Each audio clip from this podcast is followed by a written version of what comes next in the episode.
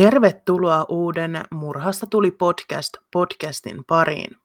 Mun nimi on Riikka ja mä kerron teille joka viikko jostain true crime-tapauksesta, johon yleensä liittyy murha.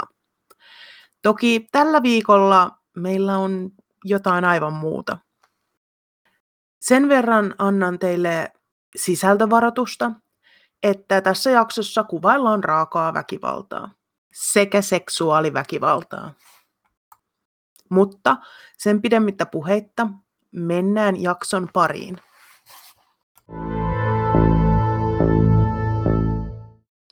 Taas mennään uudelle mantereelle sekä ihan uudenlaiseen tapaukseen, jota tämä podcast ei ole vielä käsitellyt.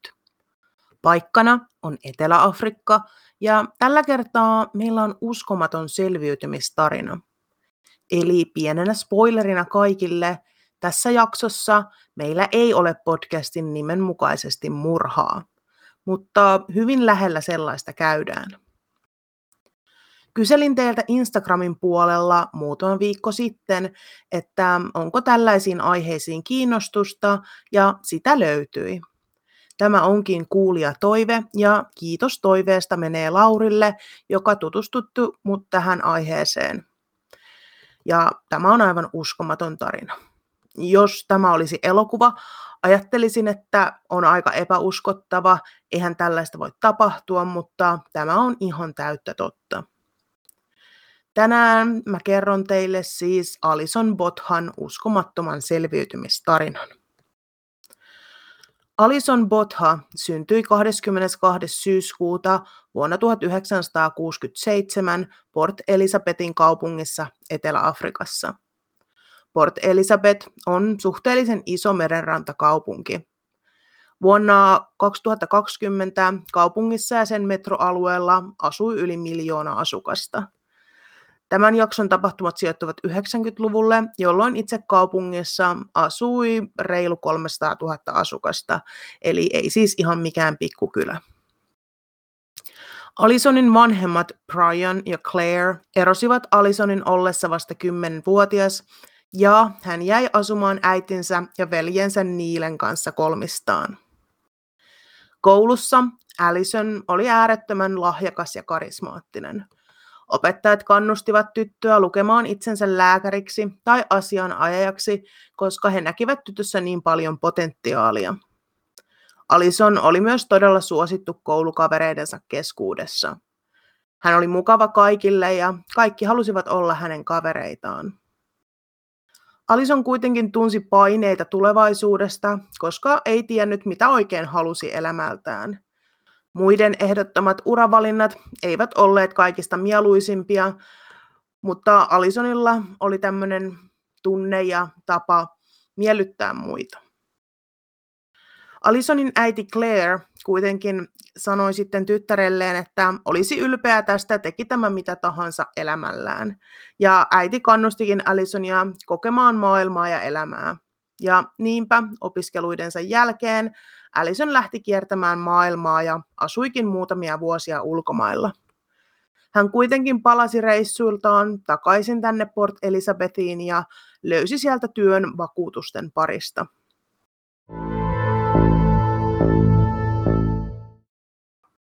18. joulukuuta vuonna 1994 oli kuuma kesäpäivä.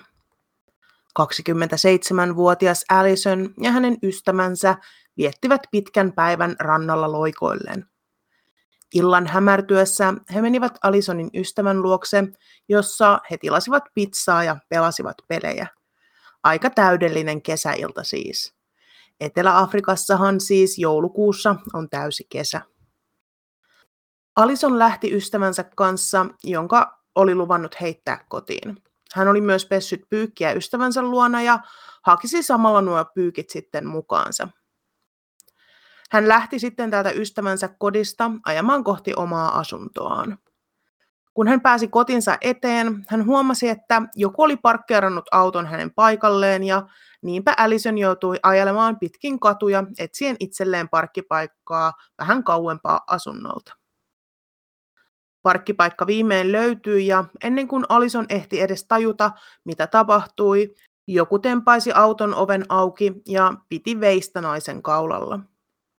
Mies käski Alisonia siirtymään pelkääjän paikalle autossa ja hyppäsi sitten itse rattiin.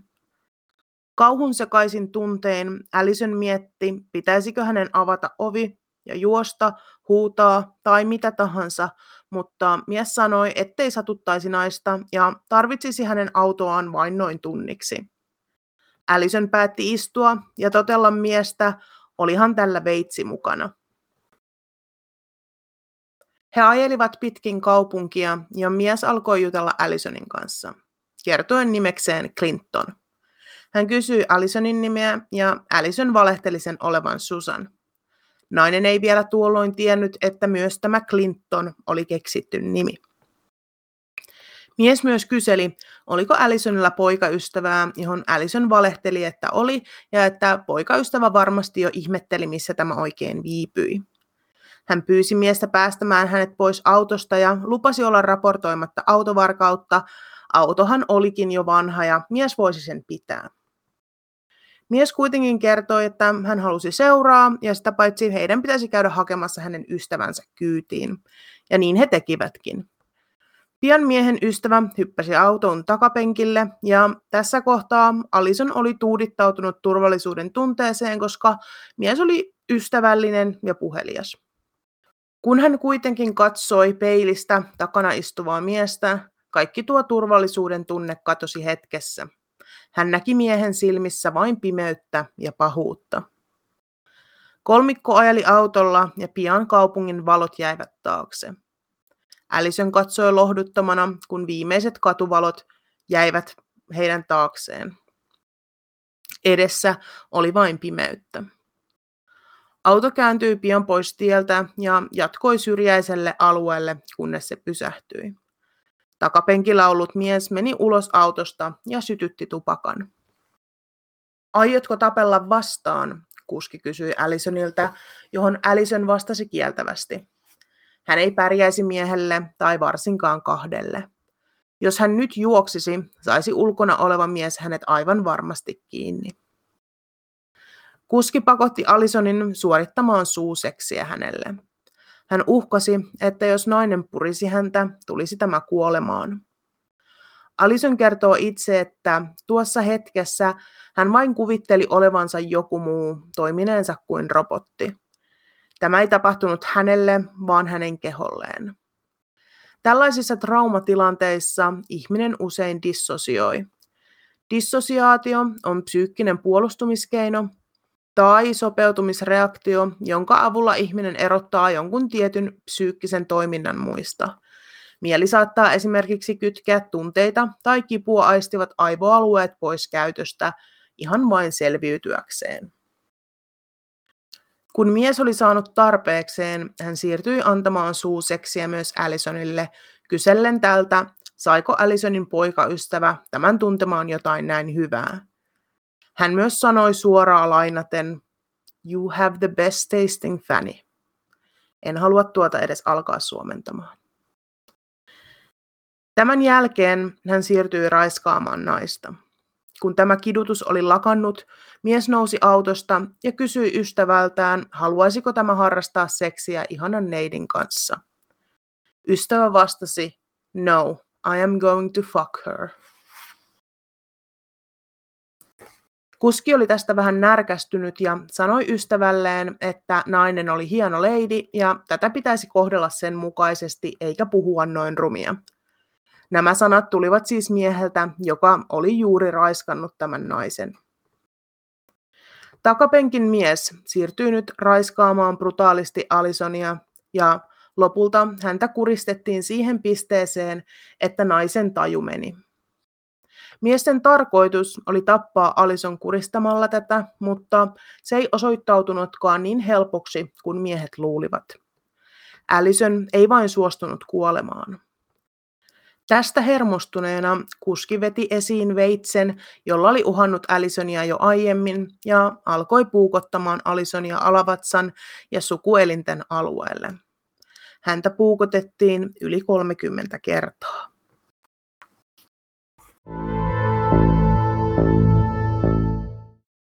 Alison ei tuntenut kipua.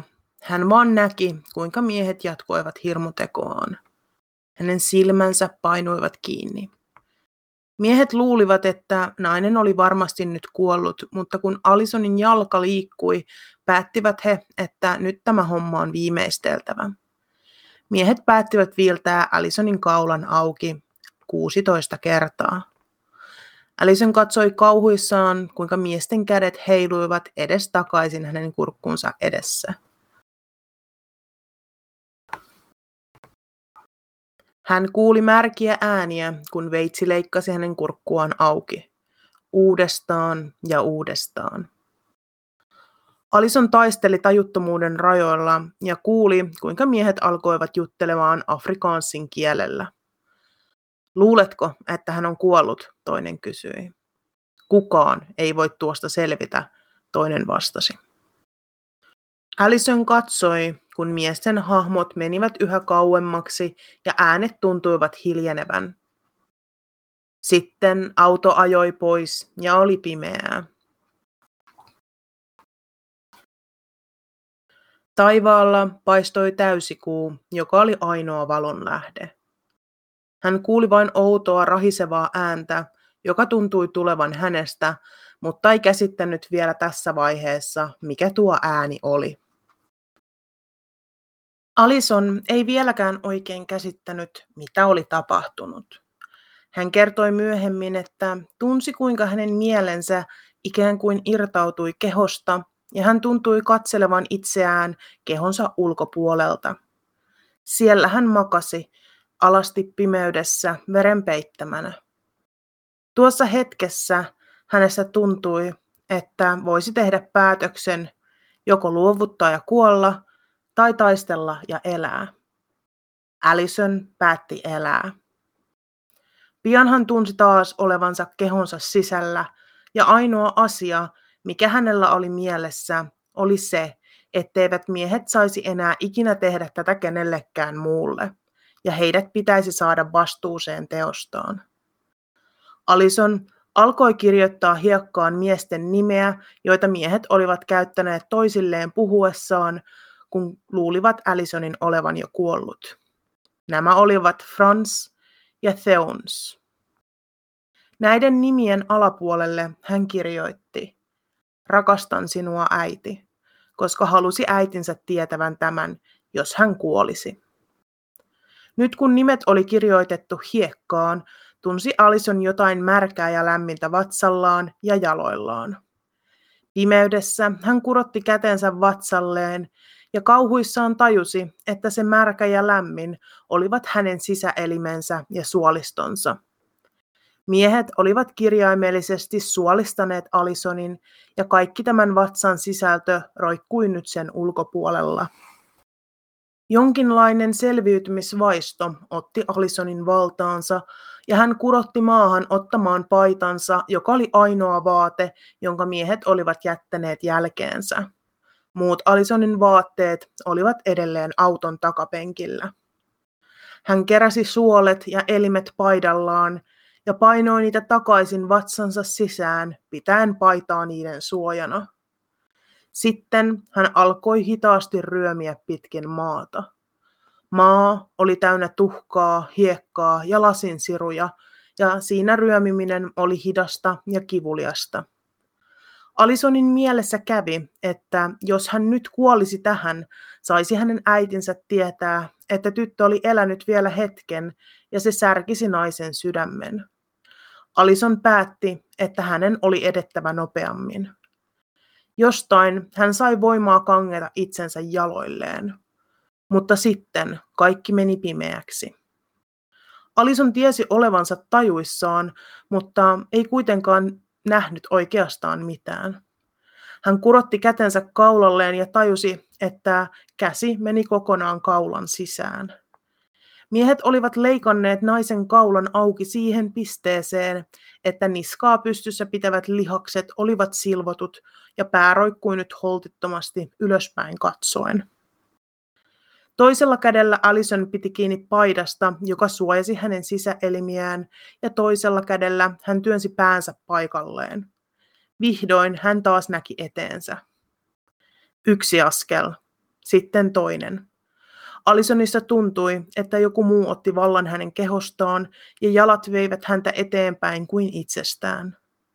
Hän ei muista hirveästi matkasta takaisin maantielle, vaan tuli jotenkin tajuihinsa päästyään sinne. Sitten hän romahti makaamaan maahan, koska kaikki voimat olivat nyt tiessään. Hetken maattuaan tiellä Alison näki pimeydessä kaksi valokiilaa, jotka lähestyivät. Äkkiä paniikki täytti taas naisen mielen. Mitä jos auto ajaisi hänen päällään täällä pimeydessä? Tai mitä, jos ne miehet tulisivat takaisin? Valot lähestyivät ja auto näytti hiljentävän vauhtiaan. Sitten se siirtyi tien penkereelle ohittaen Alisonin ja kaahasi tiehensä. Alisonin mieltä ei täyttänyt viha, ja hän onkin sanonut, ettei ole vihainen sille kuskille, mutta suru valtasi hänen mielensä sen sijaan. Hän varmasti kuolisi tähän nyt, yksin, alastomana ja verisenä. Sitten horisonttiin ilmestyi kaksi uutta valokiilaa ja toinen auto lähestyi naista. Tämä auto alkoi myös hidastaa ja lopulta pysähtyi. Autossa oli nuori eläinlääkäriopiskelija nimeltä Tion Eilert ja tämän ystäviä. He olivat lomalla Port Elisabethissa ja heidän lomansa oli vasta aluillaan, kun he löysivät Allisonin. Tian juoksi naisen luokse ja he huomasivat, että nainen oli elossa, vaikka tämä ei ollut tietoisessa tilassa. Alisonin onneksi Tian oli opiskellut lääketiedettä, vaikkakin eläinlääketiedettä, ja hänellä oli jonkinnäköinen käsitys traumojen hoitamisesta. Hän otti paitansa pois päältään ja painoi sitä Alisonin kaulassa olevien haavojen päälle yrittäen hidastaa verenvuotoa. Yhdellä autoilijoista oli mukanaan tuohon aikaan uutta teknologiaa, nimittäin kännykkä. Sillä he saivat soitettua hätänumeroon. Sairaalalta tuohon paikkaan on noin 15 minuutin ajomatka, mutta ambulanssilla meni 90 minuuttia ennen kuin se saapui. Odotellessaan ambulanssia Tian piti Alisonin kädestä kiinni ja jutteli tälle yrittäen pitää naisen tajuissaan. Hän kurottautui katsomaan naisen paidan alle ja näki, miten pahoja vammat olivat kaulan haavan lisäksi. Hän kuitenkin pysyi rauhallisena, eikä antanut Alisonin nähdä hänen omaa paniikkiaan.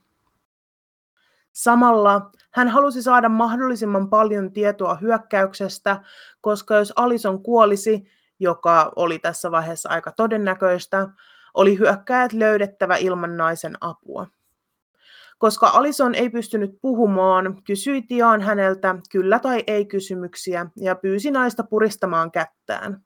Yksi puristus oli kyllä ja kaksi puristusta oli ei. Näillä kysymyksillä Tiaan sai kuvan siitä, mitä oli tapahtunut, ja samalla sai pidettyä Alisonin tajuissaan. Kun ambulanssilla kuitenkin kesti ja kesti, alkoi Tian juttelemaan niitä näitä tehdessään parhaansa, että saisi naisen pysymään hengissä. Hän muun muassa vitsaili siitä, että Alisonin pitäisi pysyä hengissä ihan vain sen takia, että kuka maksaisi Tianin pesulalaskun, koska hänen paitansa, joka nyt oli Alisonin kaulalla, oli aivan veressä. Alison hymyili Tianille ja Tian on sanonut, että tämä hymy oli yksi valloittavimmista hymyistä, mitä hän on ikinä nähnyt. Kun ambulanssi vihdoin saapui, Tian meni Alisonin mukaan, koska nainen ei suostunut päästämään tämän kädestä irti. Ambulanssihenkilökunta oli sitä mieltä, ettei Allison voisi mitenkään selvitä vammoistaan, eivätkä he pitäneet kiirettä ajaessaan sairaalaan. Tiaan karjui kuljettajille, että näiden pitäisi ajaa nopeammin. Sairaalaan tultuaan Allison kiiretettiin leikkaussaliin ja Tiaan vihdoin päästi irti naisen kädestä. Hän seisoi keskellä sairaalaa veren peittämänä ilman paitaa, sillä hänen paitansa oli edelleen Allisonin mukana. Tuossa hetkessä Tian päätti, ettei hänestä tulisikaan eläinlääkäriä, vaan lääkäri. Tämä kohtaaminen tulisi muuttamaan koko hänenkin elämänsä suunnan. Alisonin piti allekirjoittaa suostumuslomake leikkauksen tekemiseen. Vammoistaan huolimatta nainen kirjoitti vakaalla kädellä nimensä ja äitinsä puhelinnumeron. Tuosta nimikirjoituksesta ei ikinä voisi kuvitella, että sen on kirjoittanut joku, jolla on mitään vaivoja, saatika sitten joku, jolla oli Alisonin kaltaiset vammat. Seuraava ihme ja onni tapahtui, kun päivystävä lääkäri sattui olemaan kurkkuspesialisti. Leikkaus kesti monta tuntia, ja koska Alisonin sisäelimet olivat hiekan ja muun roskan peitossa, joutuivat lääkärit putsaamaan ne millimilliltä ja asettelemaan ne takaisin naisen vatsaonteloon. Alison kuitenkin selviytyi leikkauksista, ja ne olivat onnistuneita. Alisonia puukotettiin siis 37 kertaa alavatsan ja lantion alueelle. Yksikään näistä iskuista ei osunut tärkeisiin elimiin ja se auttoi pitämään Alisonin hengissä. 17 viiltohaavaa kaulalla katkaisi Alisonin henkitorven, joka koitui itse asiassa Alisonin onneksi, koska hän pystyi hengittämään pienen reijän kautta eikä tukehtunut. Yksikään viilloista ei myös osunut tärkeisiin valtimoihin, jotka olisivat johtaneet lähes välittömään kuolemaan. Seuraavana päivänä poliisit tulivat sairaalalle mukanaan kansio, jossa oli rikollisten kuvia. Koska Alison oli tiennyt miesten etunimet, olivat poliisit yhdistäneet tekijät kahteen mieheen, joita oli jo syytetty kahdesta muusta raiskauksesta, mutta he olivat edelleen vapaalla jalalla. Nämä miehet olivat Franz Dutoy ja Thorns Kruger. Nähtyään miesten kasvot kansiossa, Alison tunnisti heidät välittömästi ja kirjoitti paperille miesten nimet. Syyttäjä oli kuitenkin sitä mieltä, että jos Alison pystyisi sanomaan ääneen miesten nimet kirjoittamisen sijaan, olisi heillä vahvempi näyttö miesten syyllisyydestä. Lääkärit olivat kauhuissaan tästä, sillä he joutuisivat poistamaan putken, joka meni nyt korjatun henkitorven läpi, ja Alison ei pystynyt puhumaan putken kanssa. Jos putki poistettaisiin, se olisi sekä äärettömän kivuliasta, että se saattaisi jopa vahingoittaa kaikkea sitä työtä, mitä kirurgit olivat tehneet, ja jopa johtaa Allisonin kuolemaan. Lääkärit kertoivat Allisonille, mitä poliisit halusivat ja mitkä riskit olisivat, jos tämä putki poistettaisiin. Allison kuitenkin otti kynän käteensä ja kirjoitti paperille, ottakaa se pois. Kun putki sitten otettiin pois, olivat Alisonin ensimmäiset sanat, onpa ihanaa. Sitten hän kääntyi poliisien puoleen ja totesi, että hänen hyökkääjänsä olivat Franz ja Theuns. Ketä sitten olivat Franz ja Theuns? En halua mennä tässä jaksossa kovin syvälle näihin tekijöihin, koska minusta on tärkeää pitää tämän jakson fokus Alisonissa, ja näitä kuvottavia hirviömiehiä ei tarvitsisi millään lailla tuoda esiin. Annan kuitenkin pientä taustatietoa heistä ja kahdesta muusta raiskauksesta, jotka he tekivät ennen Allisonin tapausta. Heistä kyllä löytyy tietoa, jos joku haluaa tutustua kyseisiin herroihin tarkemmin. Franz Tutoit oli keskiluokkaisen perheen poika. Hänen isänsä oli poliisi. Hänen perheensä oli äärettömän uskonnollinen, mutta Franz ei tuntenut yhteyttä uskontoon. 13-vuotiaana Franz sytytti koulunsa asuntolan palamaan. Lisäksi hän kertoo identifioineensa itsensä satanistiksi tuohon aikaan. Hän meni myöhemmin naimisiin ja sai lapsen tämän naisen kanssa. Vuonna 1990 Frans joutui vankilaan varastettuaan rahaa työnantajaltaan. Ja vuonna 1994 vapauduttuaan vankilasta hän perusti laitonta alkoholia myyvän yrityksen. Yritys tässä heittomerkeissä. Tässä yhteydessä hän tapasi Theuns Krugerin. Theuns kasvoi väkivaltaisessa ympäristössä ja kertoo, että hänen isäpuolensa käytti häntä seksuaalisesti hyväksi. Isäpuoli on kuitenkin kieltänyt kaikki nämä väitteet. Theuns oli myös kiusattu koulussa ja hän oli äärettömän masentunut ja ilmeisesti yrittikin itsemurhaa muutamaan otteeseen. Hän oli vihainen naisille, koska he eivät halunneet seurustella hänen kanssaan. Molemmat miehet olivat kiinnostuneita saatanan palvonnasta ja Theuns uskoikin olevansa jonkinlainen demoni tai halusi ainakin muuttua demoniksi. Vuonna 1994 Allisonin kohdistuneen hyökkäyksen aikaan molemmat miehet olivat takuita vastaan vapaalla saatuaan syytteet kahdesta eri raiskauksesta. Molemmilla kerroilla naiset olivat raportoineet rikoksen poliisille ja tämän vuoksi Frans ja Theuns päättivät tappaa Allisonin, jottei tämä kertoisi poliiseille, mitä oli tapahtunut. Kun poliisit toivat Fransin kuulusteluihin ja kertoivat tälle, että tätä syytettiin murhan yrityksestä, oli Frans aidosti yllättynyt. Hän ei ymmärtänyt, miksi häntä moisesta syytettäisiin. Kun kuulustelija kertoi, että Alison Botha ei ollutkaan kuollut hyökkäyksen seurauksena, Frans vain huokasi ja totesi, ettei hän voisi kieltää syyllisyyttään nyt, ja otti sormuksen pois sormestaan ja sanoi sen olevan Alisonin. Sormuksessa oli edelleen verta hyökkäyksen jäljiltä ja se myöhemmin todettiin Allisonin vereksi.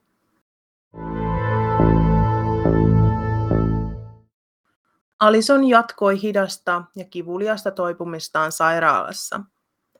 Näistä vatsan haavoista jouduttiin joka päivä kaapimaan kuollut solukko pois ja niin sanotusti avaamaan haavat uudestaan, jotta uusia soluja pääsisi syntymään. Hän joutui nyt myös valmistautumaan vaikeaan oikeudenkäyntiprosessiin. Tuohon aikaan Etelä-Afrikassa todistajan piti tunnistaa rikoksen tekijä valitsemalla tämä rivistöstä, jossa oli eri ihmisiä, ja fyysisesti mentävä koskettamaan tätä, josta sitten otettiin kuvamateriaalia ja voitiin todistaa, että todistaja oli todellakin itse tehnyt tämän tunnistuksen. Tämä tietysti on äärettömän traumaattista kenelle vain rikoksen uhrille, joten ensimmäistä kertaa Etelä-Afrikan historiassa käytettiin nyt kaksisuuntaista peiliä, jonka läpi Alison sai käydä tunnistamassa miehet. Toinen trauman aiheuttaja oli jatkuvat poliisitutkimukset ja kuvaukset. Alison joutui useaan kertaan riisumaan alaosansa poliisien läsnä ollessa ja he ottivat kuvia tämän ruhjeista ja vammoista. Alisonin mukaan oikeudenkäynti itsessään ei ollut vaikea hänelle. Se tuntui siltä, kun olisi katsellut jotain oikeusdraamaa, josta nainen piti. Hän välillä hätkähti, kun kuuli oman nimensä, sillä tunsi itsensä niin erilliseksi koko prosessista. Franz käytti hyväkseen väitettä, että saatana oli pakottanut hänet tekemään rikokset ja Theons vetosi huonoon lapsuuteen. Lopulta molemmat miehet myönsivät syyllisyytensä kahdeksaan eri syytekohtaan, johon kuului muun muassa kidnappaus, raiskaus ja murhayritys. Etelä-Afrikka oli poistanut kuoleman tuomion käytöstä jo tuolloin, mutta tuomari totesi, että jos olisi ollut mahdollista antaa kuoleman tuomio, hän olisi langettanut miehille sen. Sen sijaan hän piti huolen, että molemmat saivat elinkautiset rangaistukset ja näin kävikin. Molemmat miehet tuomittiin elinkautisiin rangaistuksiin ilman mahdollisuutta ehdonalaiseen elokuussa vuonna 1995. Alisonin matka ei kuitenkaan päättynyt vielä oikeudenkäyntiin. Hänellä oli vielä pitkä tie paranimiseen. Alison muutti sairaalasta päästyään äitinsä luokse ja masentui pahasti. Hän oli aina ollut äärettömän itsenäinen ja nyt hän joutui olemaan täysin muiden armoilla. Alisonin äiti toki hoiti tytärtään mukisematta ja täytyy myös nostaa hänelle hattua.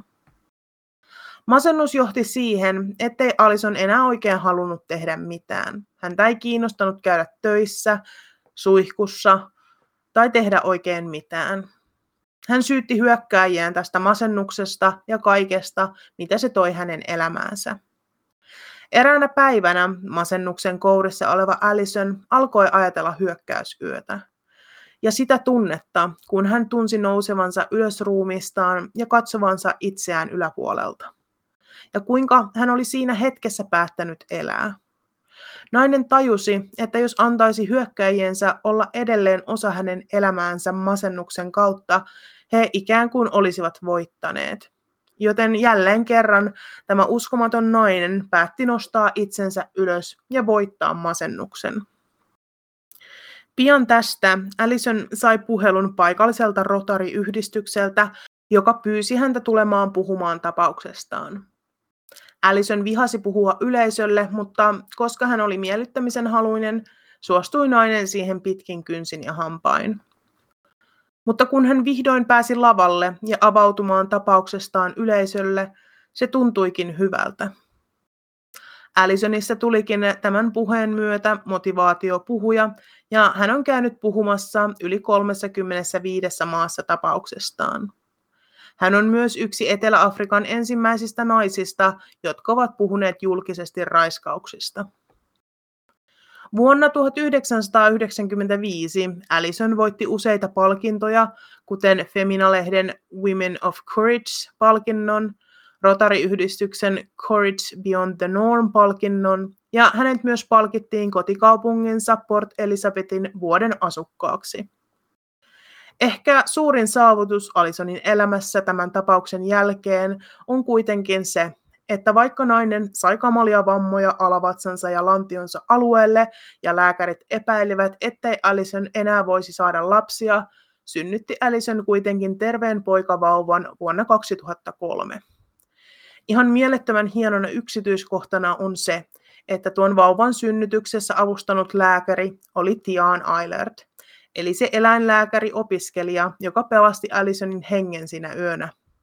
Tianista tosiaan tuli lääkäri. Alison sai myöhemmin myös toisen pojan. Etelä-Afrikan lakiin tehtiin muutos, jonka mukaan kaikki ennen lokakuuta 2004 elinkautiseen tuomitut rikolliset saisivat mahdollisuuden ehdon alaiseen.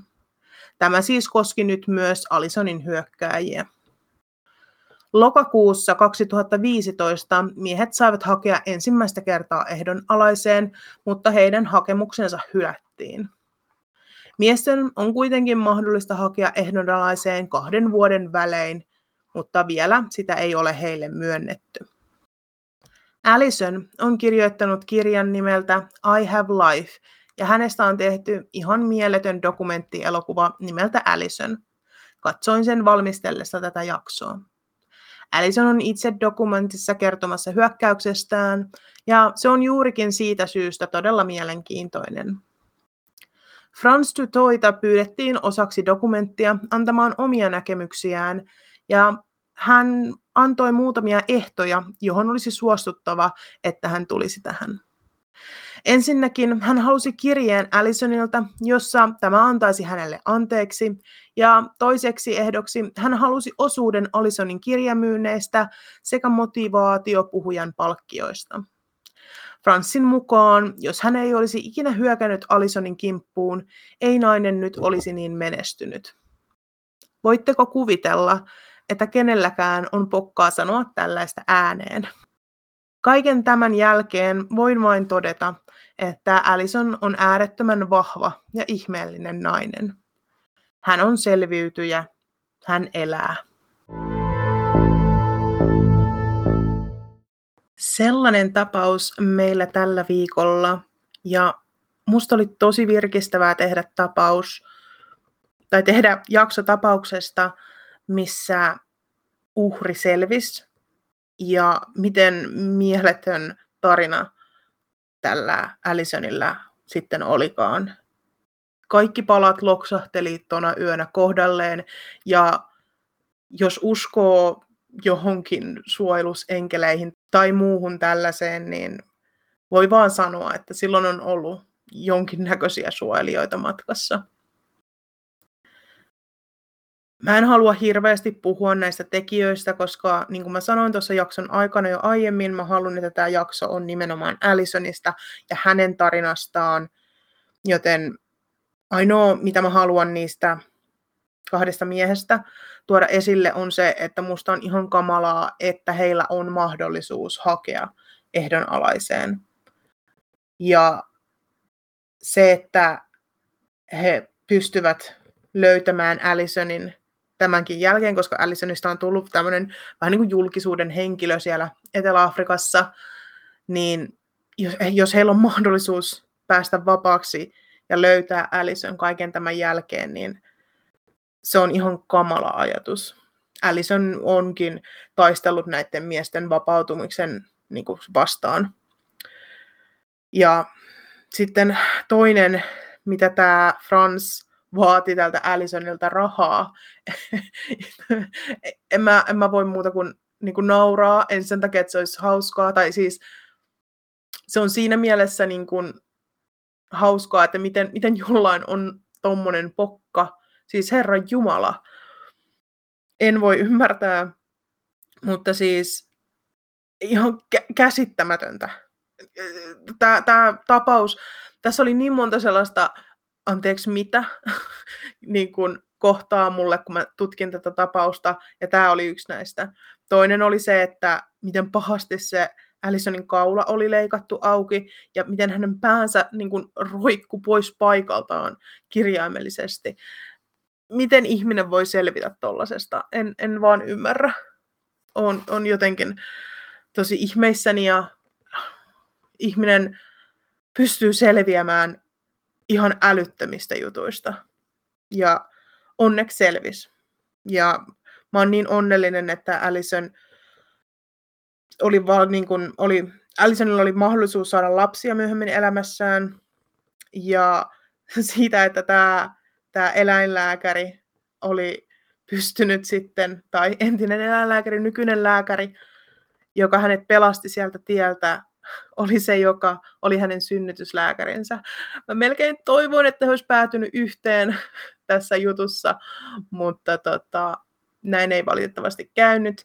He asuivat vähän liian kaukana toisistaan, mutta Alison löysi mahtavan miehen myös rinnalleen.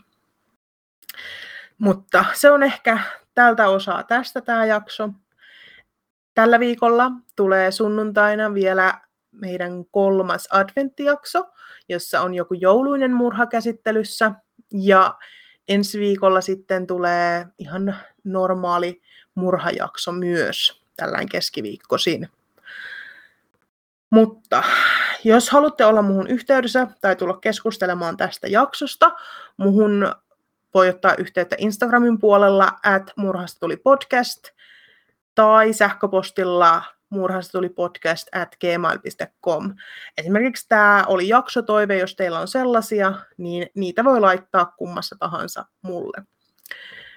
Ja ensi viikolla jostain toisesta murhasta tulee podcast. Moi moi!